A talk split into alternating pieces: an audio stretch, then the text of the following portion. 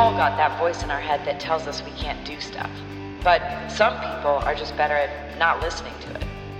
And by sitting down with those people, asking them questions, and then you know, recording it and blasting it out on the internet, perhaps, maybe, I can help other people like me get out of our own way.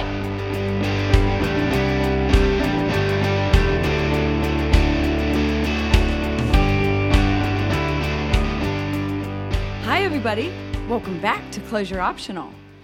Now, I don't have a guest for you this week, and that's okay because this is, well, you know, it's my fucking podcast. I could do whatever I want.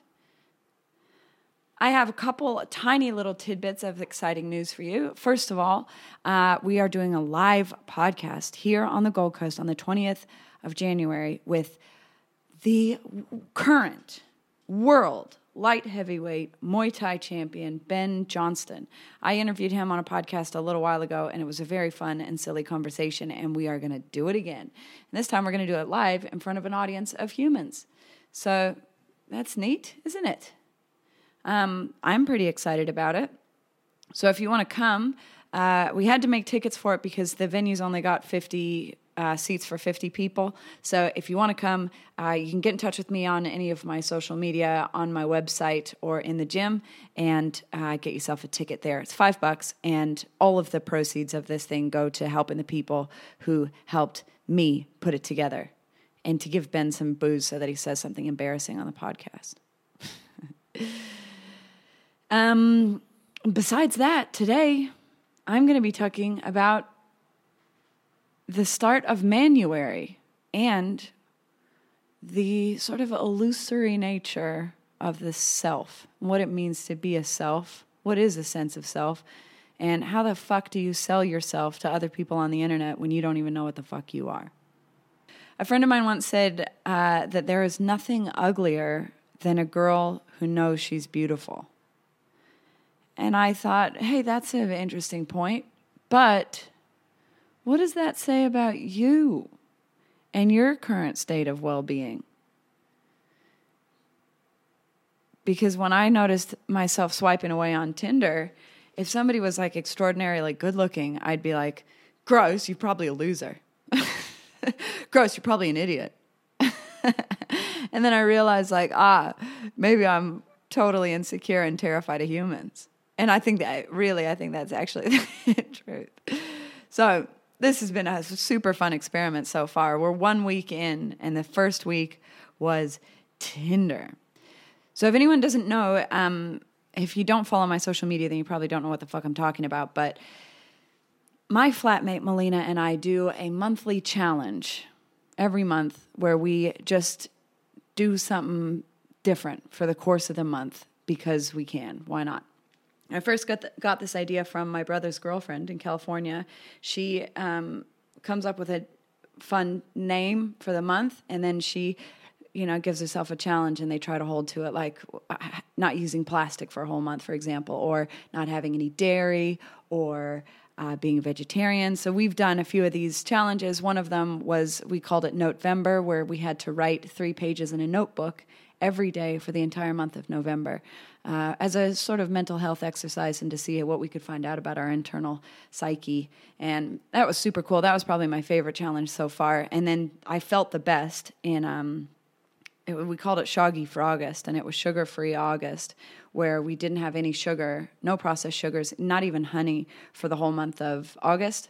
And uh, fuck, I felt amazing. I felt so good after it. And then, of course, I binged to fuck on sugar after that. So, you know, um, but anyway, so we were supposed to do date December, and then both of us were sort of concerned about our mental health after the end of November, and uh, both decided that we just needed to take a little break. And we weren't probably ready to go on a bunch of dates with a bunch of dudes that we met on the internet. So we've postponed date December, and it has now become Manuary. And this is the challenge we have to use one dating app per week for the entire month. So it's a total of four different apps. Uh, right now, we've got Tinder, then Bumble, then um, uh, plenty of fish, I think, and then we. I don't know that we have a fourth one yet. We're trying to figure out what the fourth one will be for the last month or last week. Uh, we have to talk to somebody every single day, and by the end of each week, we have to go on or ask someone on a date. And this first week, it was Tinder. I don't know why we picked like the monolith of online dating apps to start with because we it could peter out towards the end. But either way, we used Tinder this first weekend. Fucking hell. I, I, it's pretty amazing that I've reached 2019 with have never used Tinder yet and been single for at least I I don't know on and off for the last five years and fucking never tried it.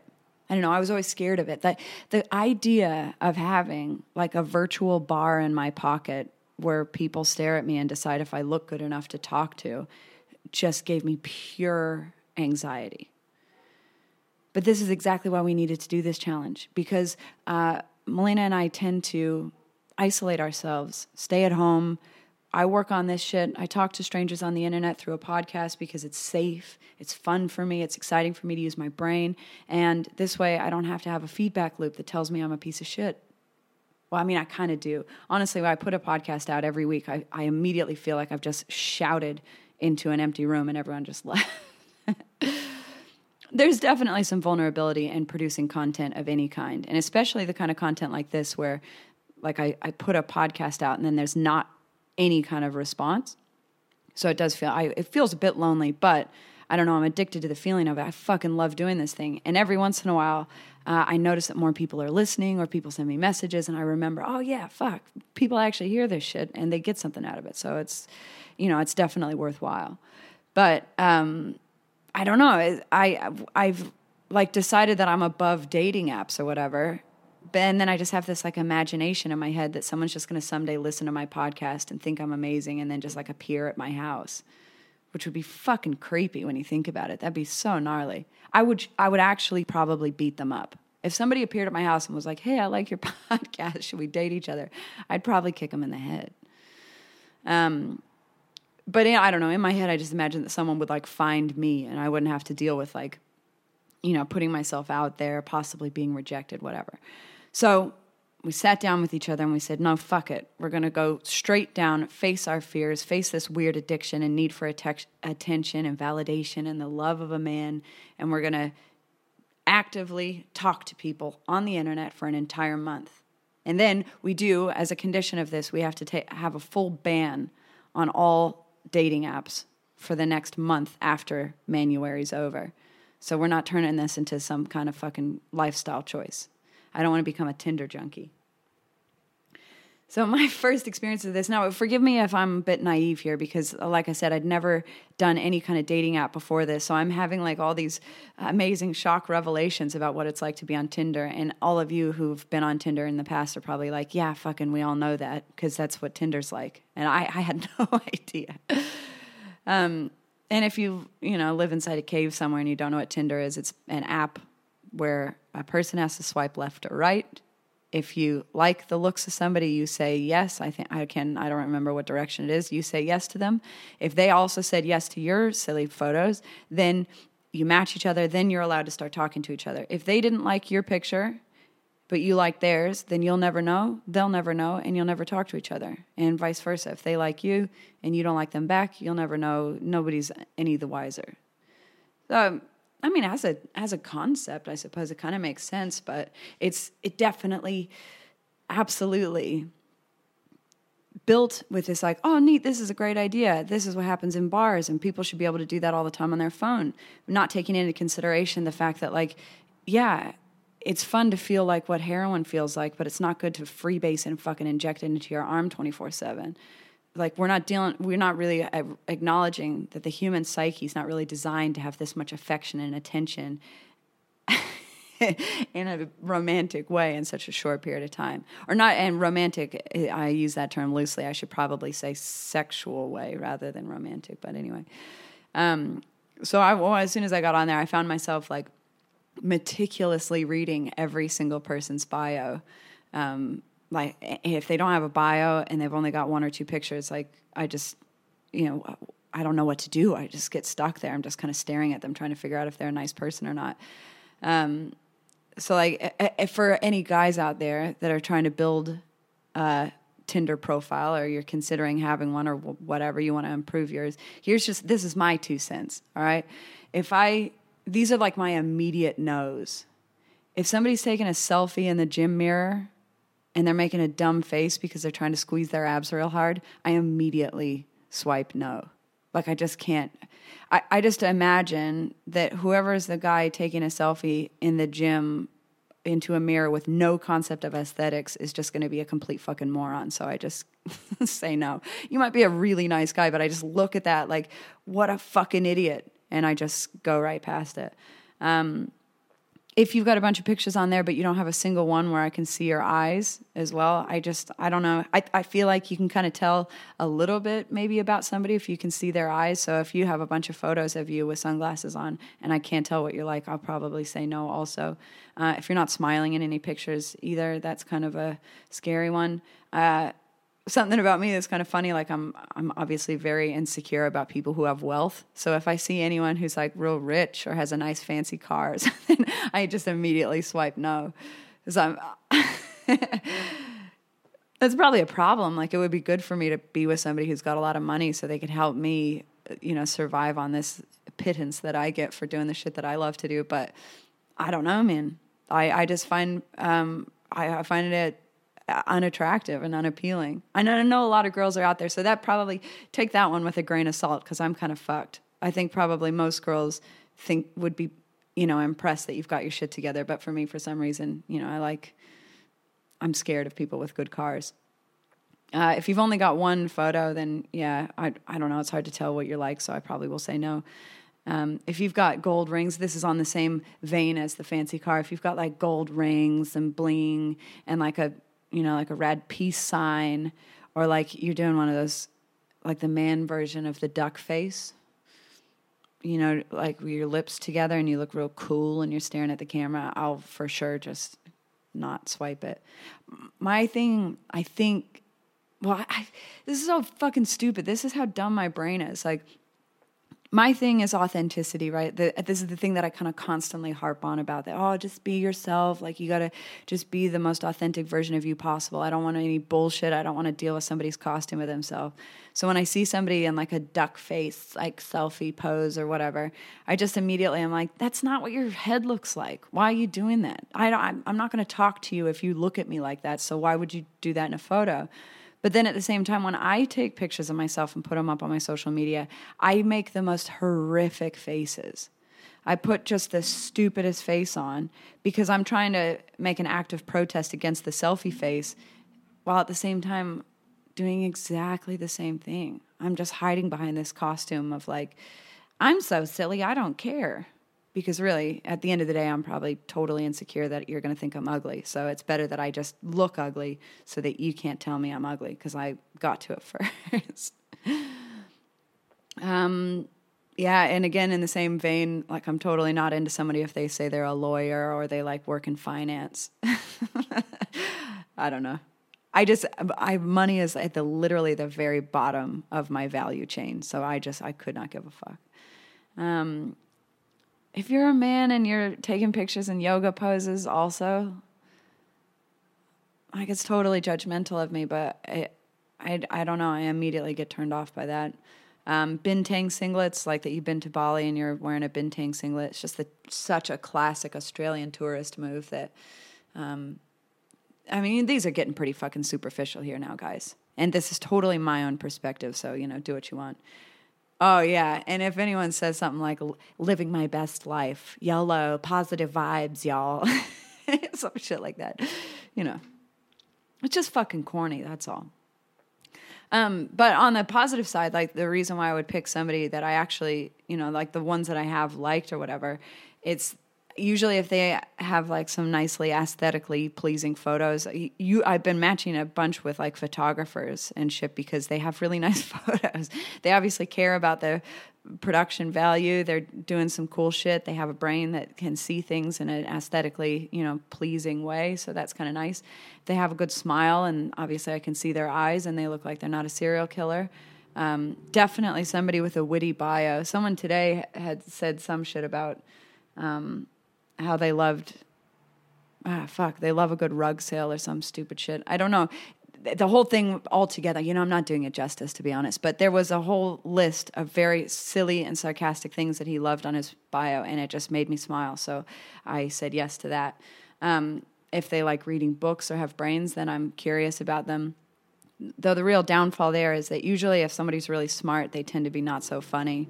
And that's always my thing. Like, I, I love a real smarty, s- smart person, intelligent human, but they also have to be witty. And that's a delicate balance. It's a bit tough. And then probably if they are super smart and super witty, then they'll find me corny and painful. so I don't know. Um, but so anyways, so, so this is like there's like that's kind of my demographic anyway. This is the people that I've been swiping left and right to. Um, and the funny thing is too, like when uh, so I'm looking and I'm like really analyzing all of these photos and shit, and then when I think that maybe I should say yes to him, I start like projecting out like oh fuck well what happens if we if we actually match? Like would i even would i even talk to him like what am i going to say? What what even happens? What if they wear those glasses out? This is so fucking stupid. I talked to one of my friends about this, who's a guy, and he goes, um, "Look, I'm I'm just speaking from my perspective and most of the dudes that I know, but we pretty much go onto Tinder and just swipe yes to everything that appears. Just it, don't even look at the pictures. Just swipe yes until there's no more ye- likes available, and then whoever matches me, then I'll go and actually look at their profile." I was like, "Fucking hell!" If I did that, because almost um, almost all, probably because all the guys in the world are doing this very thing, almost all of the ones that I've said yes to ended up being a match. So I could imagine if I just went through and said yes to everybody, I would have fucking like 300 matches that I'd have to sift through. So I think it's good that somebody here, either me or them, is being a little bit fucking discerning, right, with their taste. But uh, oh god! And then once you do swipe them, and then you're matched to them, it's like this really weird, confusing mix of like immediate anxiety and then um, kind of excitement and validation. I'm like, oh yeah, cool. Like, of course you're into me. Why wouldn't you be? And then at the same time, I go, oh fuck, what am I going to do now? How do I deal with this? Um, I pretty much like if I match them, then I'll go back and look and see who they are, so I can remember if they were worth talking to or whatever, or what that what I could talk to them about, and then, um, and then I just send them a message straight away. I don't know if that's like weird etiquette if people on Tinder are like, "Fuck, she's fucking keen," but it seems a bit silly. Like if you m- match each other, because I have noticed that that in people that I've matched with like throughout the course of the day when I'm not looking at Tinder, and then they've matched me, and then I've none the wiser and then nobody messages anybody and they just sit there like we just sit there in each other's inbox doing nothing and i i don't really get it like i don't understand the point if you match them i guess you probably should talk to them um it would be like staring at someone at a bar all night long just staring at them constantly making eye contact and then just getting up and leaving it's fucking so weird so as soon as I match someone, or like within the day, pretty much of matching someone, I'll go and just send them a message about whatever's happening on their profile, or try and say something stupid. Oh, fucking a couple times, especially at the start. There was a couple ones where I was trying to be really funny, and then I read them later, and I was so embarrassed with myself. you can't take it back. I don't know. Sometimes in the moment you think you're being hilarious, and then after it's done, it's like, oh God, you just see how hard you're trying. I do this a lot. Like I think um, I I feel sometimes like I'm a bit competitive with funniness. Like if somebody says something funny, I feel immediately like I have to match it or be funny back. And I kind of realize like I'm not actually having a conversation. I'm just playing tennis and trying to hit the ball back as hard as I can. And I don't know, that's probably pretty exhausting for people. So I've stopped all that now, and I just literally like whatever comes into my head, I just say to people, and uh, and I've been having some pretty good conversations, pretty fun. Um, oh, and then this is the other funny thing about it, and this is what led me on to thinking about this whole concept of the self, is that when I go onto Tinder, I'd say like at least 85% of the time that I'm on Tinder, I'm looking at my own bio. Does anyone else do that? I, I would go on there and just um, and like reread what I've written from a bunch of different perspectives. Like, so if I match with somebody, I'll get a an imagination of who they are inside my head. And then I'll go back and read my bio from that person's perspective and be like, oh, what did they think? it's so fucking nutty. But um, so as I like I read my bio back and the first one I did was so try hard. I was trying to be funny, I think, and I was trying to be like different. And it was so silly that it looked like I didn't care. Like I was just being so sarcastic. There there was not an ounce of my personality in it. It was just like a bunch of nonsense words. And I said I showed it to one of my friends and he was like he's like, Lorna, this all this is you're just saying a bunch of nothing and essentially what you've done is just build a brick wall between you and anybody that could be interested in maybe talking to you about anything you've said nothing about your values or your interests or anything at all you literally are just like it's not, it's not even funny you're just being an asshole that was embarrassing that was hard to hear for a second because i 100% knew that he was right but you know i don't know I'm so insecure, man. How do you write about yourself? What the fuck are you supposed to say? And I don't I don't have any idea how I'm coming across to other people because I I know myself well enough and I understand all my my history and my background enough to know that I'm joking. So I put all these like pictures of me cross-eyed and real gross selfies, a lot of the gross ones that I put on my Instagram and stuff just to be a dick. I put them on there. But nobody fucking knows me. Nobody has any idea that um, I'm joking. That they could just think I'm fucking nuts. And at first, I, I looked at my bio and I was like, no, no, this is cool. This is funny. And then I started looking at people on Tinder and I realized I can't actually tell if another person is totally fucking insane or if they're doing the same thing as me. You know, there's some guys that have pictures like literally selfies that are going up their nostrils. You know, it's like kind of a foggy lens and it's just all you can kind of see is like their chin and their hair and like a beard and I'm like, oh, either this person is super funny or they have zero concept of themselves in the world. And I don't, I don't know. I don't know who they are. And I'm way too scared to match them because what if they're a serial killer? Like, what if they really are one of those people that just has no fucking idea what's going on in the world and they think that that was a hot picture? I don't know. so I was a bit, you know, I was a bit embarrassed when my friend told me I was being an idiot, but I changed it. And now I've had actually some very good conversations with people and I've been having a bit of fun with it because it, it definitely now ref- reflects my personality a little bit more. And there's a ton of people on there that don't even have a bio at all. And I get it. I, I totally understand. I, unfortunately, it kind of makes you feel like you don't want to match them because you don't want to have to deal with tr- trying to figure out if they're a psycho or not. But the I understand why, man. It's so fucking hard to know yourself and express that to another person in an authentic way with, you know, 250 characters on fucking Tinder. So this kind of leads me on to the actual real subject of the podcast today.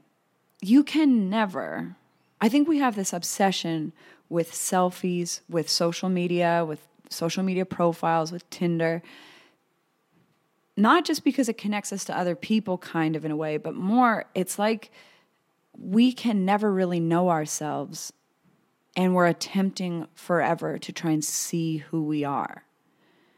And by putting shit out there and like cultivating this persona, we can kind of let this avatar go out and experience reality while we sit behind it and watch and learn about what it's like to be a human out there in the world. Because it's really fucking hard to know who you are. So if you just take a second, little quick thought experiment. Like who are you? What is yourself? Like are you the body sitting in the chair? Are you the brain that's listening to the words I'm saying? A little bit of both. Are you infinite golden consciousness trapped inside a human body trying to fulfill your ultimate higher purpose and meaning in life? You know what I mean? Like what what is this thing that you say is you? Are you the awareness of the consciousness of being a human being? So here's a little fun thought experiment. And, um, you know, I'm not trying to spin you out. If you've had a big weekend on the fucking crack, it's probably this, this may not be the best moment to sit down and have this podcast in your ears, but maybe maybe it might actually solve all your life's problems. So I don't know. Hang in there. Bear with me. So there's um, a neat little thought experiments ab- about this, uh, courtesy of Wikipedia, my friends. In philosophy, they call this thing uh, the Th- Theseus paradox or the ship of Theseus thought experiment. And basically, it goes like this Say you have an old ship from Greece that was sailed by Theseus. It could be sailed by fucking anybody. It could be Barry's ship for all we care. It doesn't matter who sailed it as long as it's really old. There's a ship in the harbor and it's got historical meaning. So we say, no, we're going to save this ship. We're going to restore it and keep it exactly as it is. Now, the ship's getting a little bit old, so some parts of it start falling off. And so people go in and meticulously restore the little bits of the ship, remove the parts that are damaged, and meticulously restore this ship. And then, as many, many hundreds of years pass, the entire ship gets replaced with new parts. So, not one ounce of the ship that's left is original. So, is that ship the same ship that Theseus sailed through the seas? There's a bunch of different ways of looking at this, and um, for simplicity's sake, I'm just going to give you the two, either two of the positive answer and the negative answer to this. So one answer is, yeah, of course it's the same ship. They rebuilt it exactly the way it was designed to be built over time. The ship still serves its original purpose, which, which is this historical model of a beautiful ship that we once knew, and it uh, still looks exactly the same because it's got the same design. The other answer is, of course, no, it's not the same ship. Why would it be? Because none of the original parts are there. So that bed wasn't actually the bed that Theseus masturbated on. It's a bed, it's a replica of the bed that Theseus masturbated on, and we don't buy it. Cool, it's still a cool looking ship, but it's definitely not the original ship. So then uh, a philosopher called Thomas Hobbes took this one little step further, and he said, all right, all right. Wait a second now. How about this? What if, while we were repairing the ship over these many hundreds of years, we kept all of the old pieces that were rotten and, and needed to be taken off of the boat? We take them and we store them in a time capsule. And then over time, we actually learn how to, um, you know, regenerate wood, exactly the same original wood. We can restore it to its exact perfect original glory. And then they take those parts and rebuild the exact original ship out of the original materials. Now you've got two boats. You've got one sitting in the harbor and one sitting in a time capsule, and they're both identical. Which one is now the original ship? And there's not there's no right or wrong answer here. The, you know, the whole point of this is to think about it um, from all of its many uh, angles. So you know, pa- pause the podcast. This is what's fucking beautiful about a podcast is you don't have to have an answer right now. You can sit there and think about it as long as you want to, and listen to me ramble on about nothing. Most of you, I would say, will probably answer that the boat that's inside the time capsule is actually the original boat because it's got the original materials now. It still has the same design and it still serves the same purpose so the thing that's interesting about all that is not necessarily uh, just this boat and what happens with this boat, um, whether it's Barry's boat or Theseus's boat. The thing that's interesting is what would happen if you applied that exact same logic to you, the human being. Because your cells are constantly replicating and replacing themselves. There was a, a I, I don't know, meme idea. And there was an idea floating around a while ago that um, every single cell in your body regenerates itself every seven years, seven to 10 years. So you, seven years ago, potentially don't have a single same cell that you had seven years earlier. It's not entirely true because uh, a lot of your cells in your brain stem, I think your uh, and the gray matter of your brain don't really replicate that much, and your heart also doesn't replicate. So you still have some uh, original bits that you were born with, but for the most part, yeah, you're constantly regenerating your cells. So just because you constantly regenerated cells and you don't have any of your original cells, does that not does that make you not you? Not necessarily. Try telling your mom that next time you go home for Christmas and she doesn't understand why you're, you know, punching people in the face for a living instead of going to school like you promised. it's not me, mom. It's my new toes. well, and, there, and there's also, I mean, this, this is a fucking crazy idea, man, because what is it about me that makes me me if it's not my fingernails, if it's not my toenails, if it's not my hair? And uh, new science in uh, new neuroscience, I suppose we should say, is showing that you can constantly be regenerating your brain cells. Your brain is constantly remapping itself. This is a concept called neuroplasticity, and I talked about it a little bit in the last time I did a solo podcast. And it's like even when you think you have these like hardcore, deep in personality traits that are unmovable, you can actually change the way your brain functions. If you have a stroke an entire section of your brain gets damaged, there is some evidence to suggest that you can repair around that region and learn how to walk again or talk again. And this is called it's called neurogenesis. It's creating new neurons inside your brain. For a long time they thought that this was totally impossible but it's actually possible. So anyway you might even be able to completely rewire your entire fucking brain someday so what is it about you that makes you you? Is it your memories? Because it's not your body. As we've already discussed your body's constantly fucking changing. You know it's not your hair for sure, because your hair constantly dies and changes. Is it the it, this continuous stream of you-ness that gives you the illusion of being a thing that did stuff yesterday and five years ago generally seems to be the thing that makes you you. But if that's the case, if you lost all of your memories, would you still be you? If you got high as fuck possibly too high to listen to this podcast right now, and then you couldn't remember the entire last hour of your life, were you you during that hour?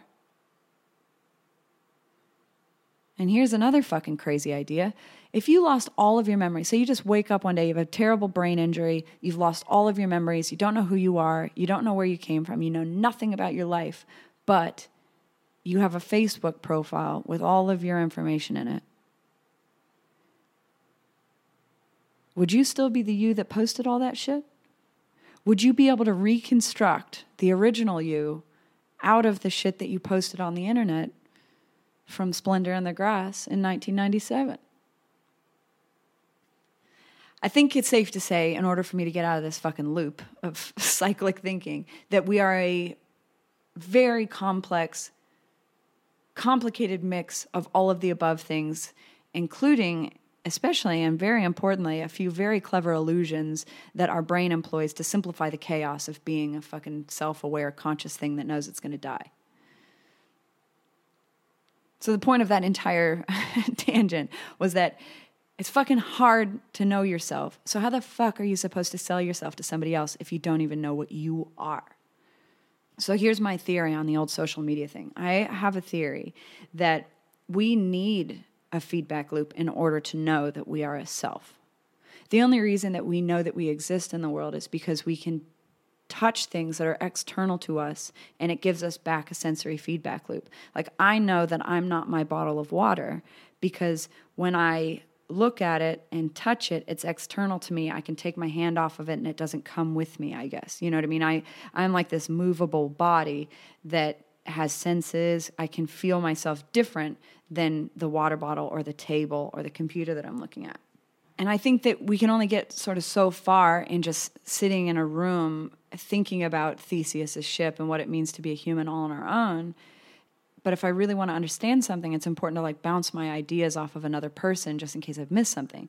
So uh, in the same way that my f- water bottle helps me to find the end of my body and the start of something external to me, it's the same idea with ideas. If I have an idea inside my head and I'm mulling it over and then I say it out loud to somebody else, they can help me look at it from a different angle and, you know, maybe think about it from a different perspective and then I can mold that idea better and then back and forth and back and forth until maybe we come up with a cool idea about something. Ideas are only so good if they're just bouncing around in my head because I only have this one perspective. Everything's got to come through my brain and and one good way to illustrate this is like I can sit here and think that I'm a thing all day, but then when I actually have to like go outside and be that thing in the world, I have to make it happen. I actually have to make it happen. There's going to be some kind of feedback loop that tells me, yes, I was successfully that thing or I wasn't. Like, so for example, I could say that I'm a fighter in my bedroom every day for six weeks, wake up and be like, yep, I'm a fighter today. I'm definitely a fighter. And then go to work at Coles, you know, and then the epic fight show appears six weeks later. And then I go and watch it from the crowd. And at the end of the show, I have to like look around and realize that the whole six weeks of me leading up to that fight show saying that I was a fighter didn't actually get me in the ring. The show went on without me. And that feedback loop of that external world of actually having a fight show out there in the world confirmed to me that I'm not the thing that I imagined I was inside my head, right? It dissolved my illusion. So the next time that I think about being a fighter, I actually have to decide like, oh fuck, I need to go and do what fighters do. I need to like train, practice, eat right, focus, and get some verification from experts that do this thing that I've done the work that that I should have done to be able to have a fight. So then I'll go into the ring and then this time the feedback the new feedback loop will actually confirm my belief.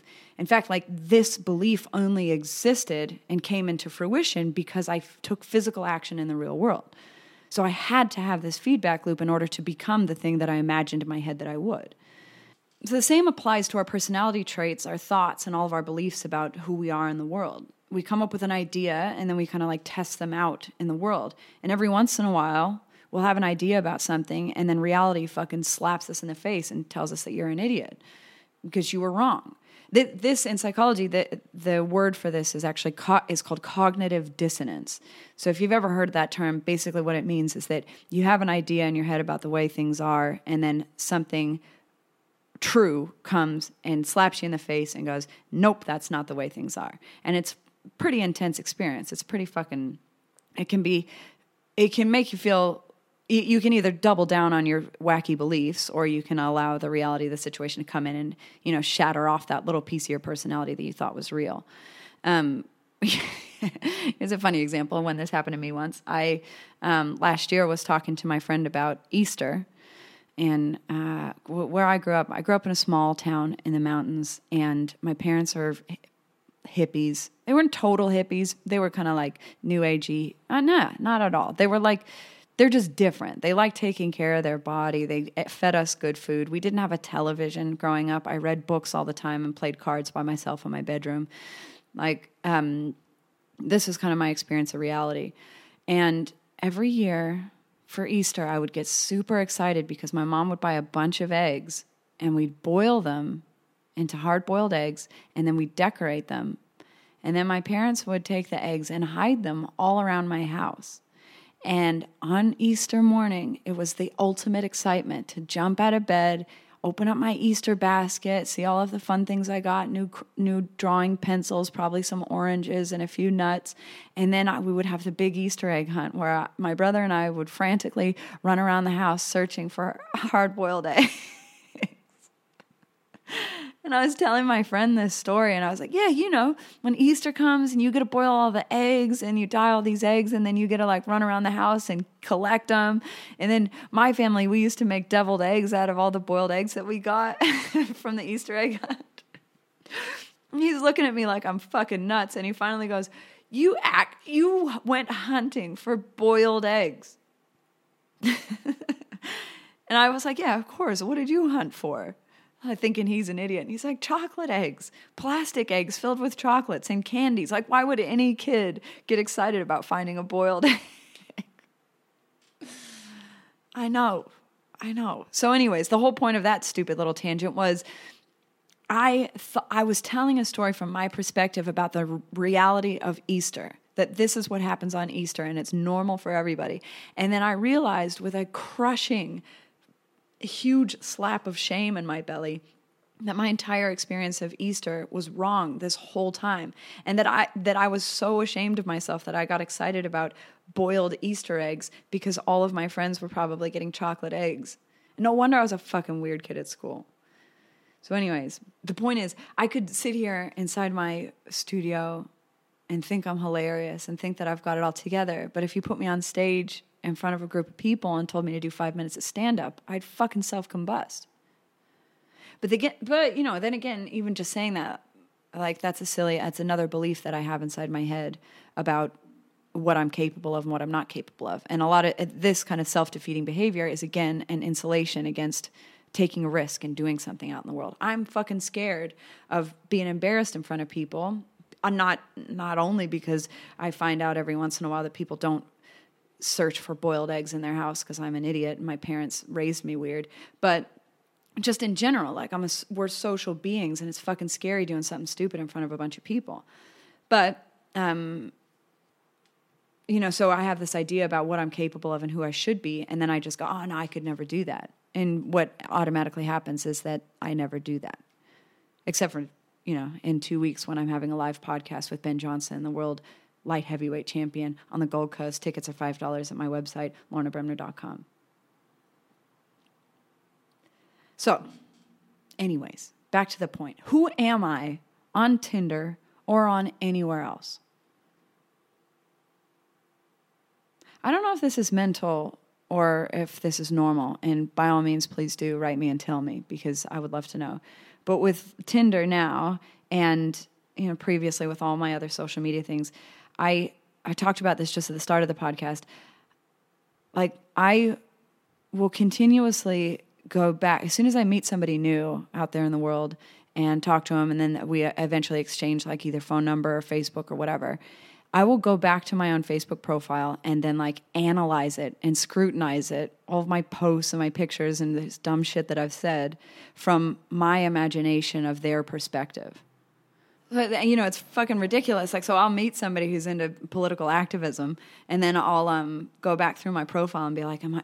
Did I did I say the right thing? Did I use the wrong gender here? Like, is this okay?" and it's all what I'm looking for is my own shame in my imagination of what that person might maybe think about something that I maybe said.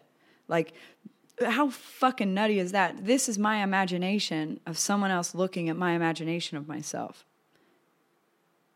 How the fuck do I know what they want? What I think is cool could be totally shit to somebody else. Like, imagine this here's a, a, super easy example. Just like the gym selfie thing that i was talking about before like the selfies that girls take with their head to the side and then like their lips in this unnatural pout and they're taking it from a downward camera a- angle. And yeah maybe it does look nice in your head but that's not what you look like. Nobody looks like that. And if you looked at me like that while you were talking to me it would be so hard for me not to hit you in the face. So like you think that you're looking attractive in these photos, and you probably are. Like maybe they do look good. But what if the man that you want to marry looks at that photo and goes, What an idiot? You know what I mean? Like in their head, they go, Idiot, instead of, Oh, hot. And I don't know what I don't know what men think. Men maybe just look at it and go, "Oh, babe." I don't know. I don't know what they're thinking, but for the most part, like if I was a guy and I was looking at girls and I see a girl doing a weird selfie like that, I'd be like, God damn, embarrassing. It depends on how hot she is, you know, and how big her tits are, obviously. But um, so if you could know what the what your prospective human that you want to marry would think of a photo like that, obviously it's going to change how you post that photo.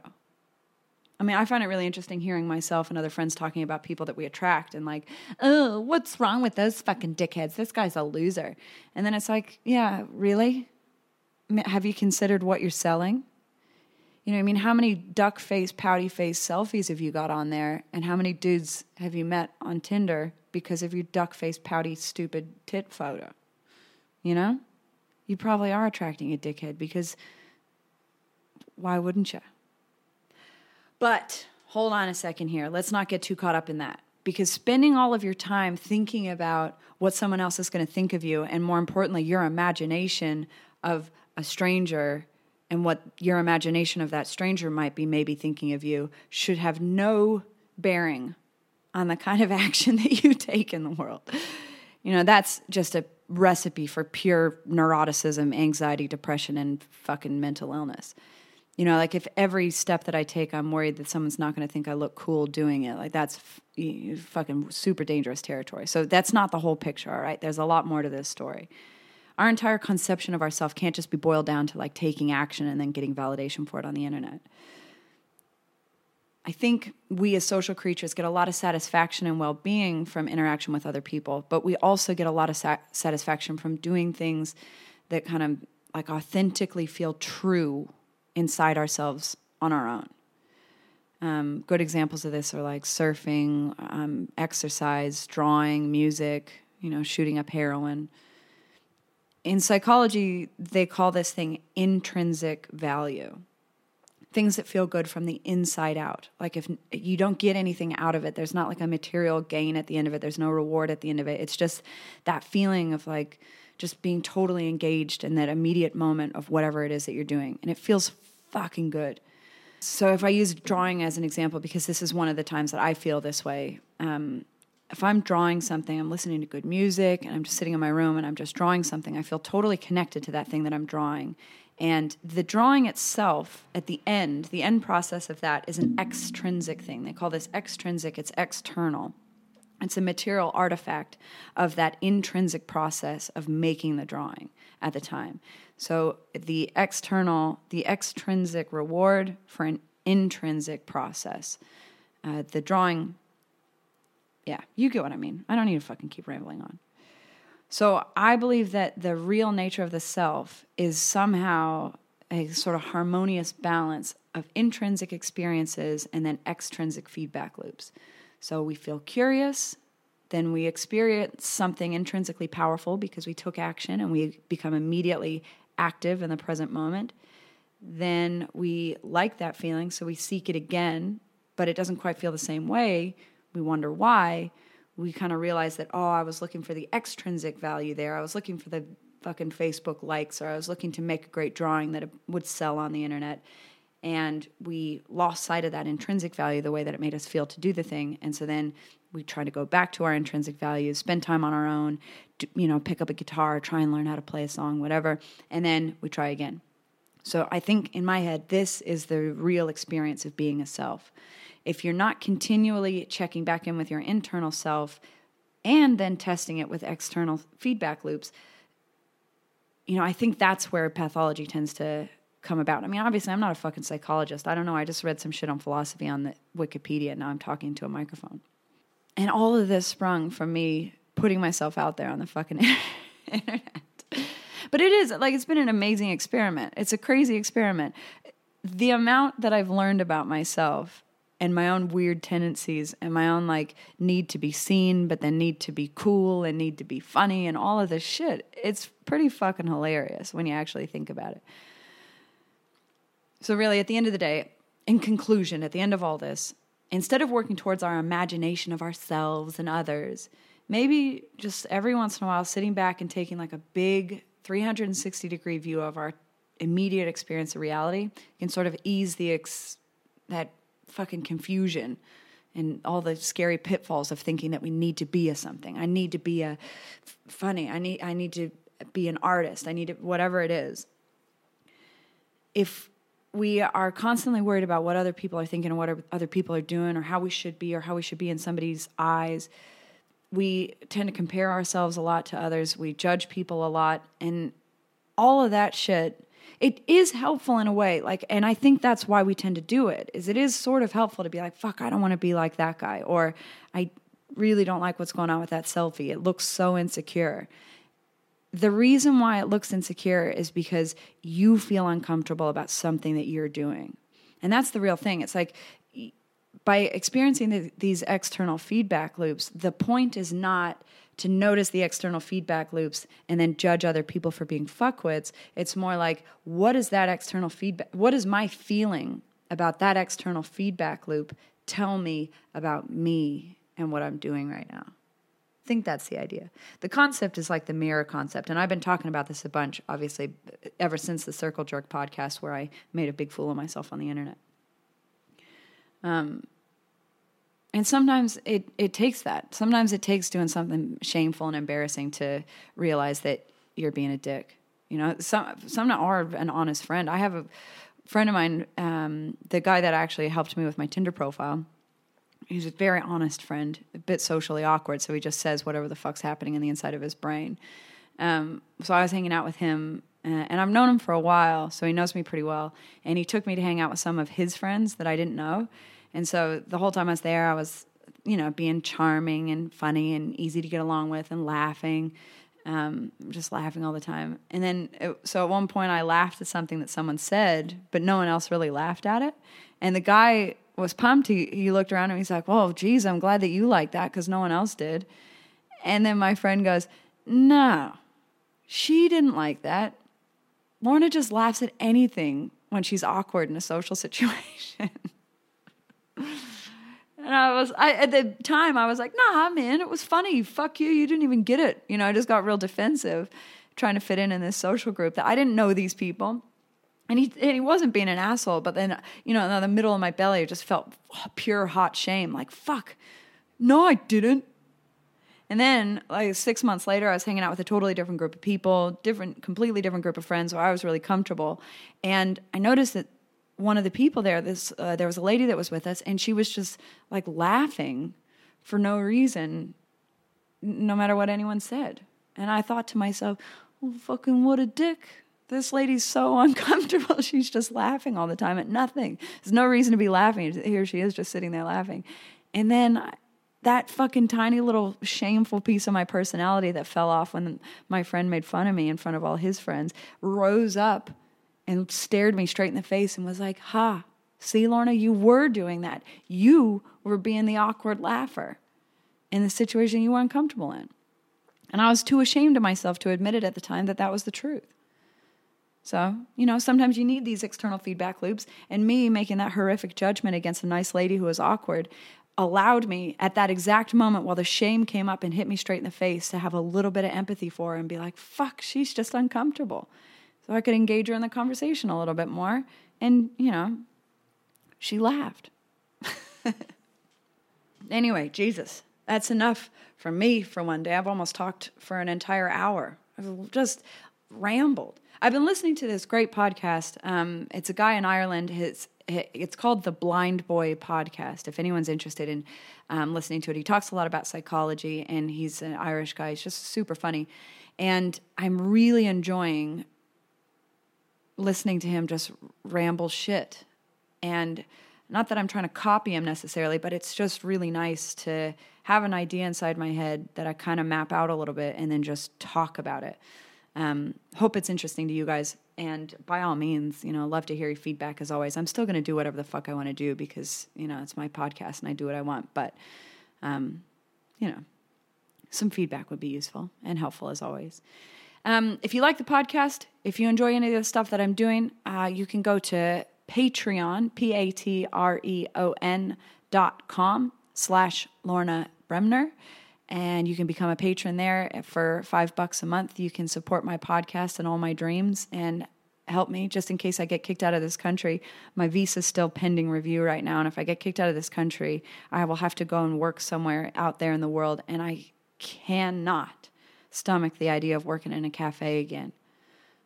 Hopefully, I'll be teaching Muay Thai wherever I go. But fucking, I, you know, I'm not even putting it out there. I'm staying here. I'm, Australia's going to keep me. It's my home. I fucking love this place. But anyway, if I had some income coming in through Patreon, because of the podcast I do.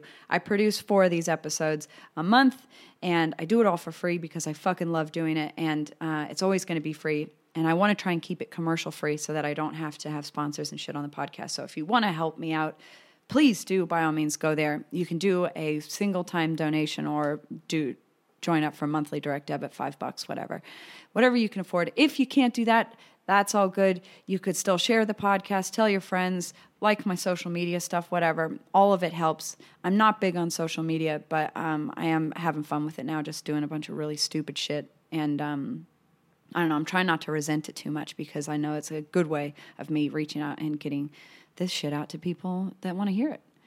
Um, I will have the some references to some of the things that I talked about in this podcast up on my website, lornabremner.com. And we still have got tickets left for that live podcast that I've slyly mentioned a few times already in this podcast.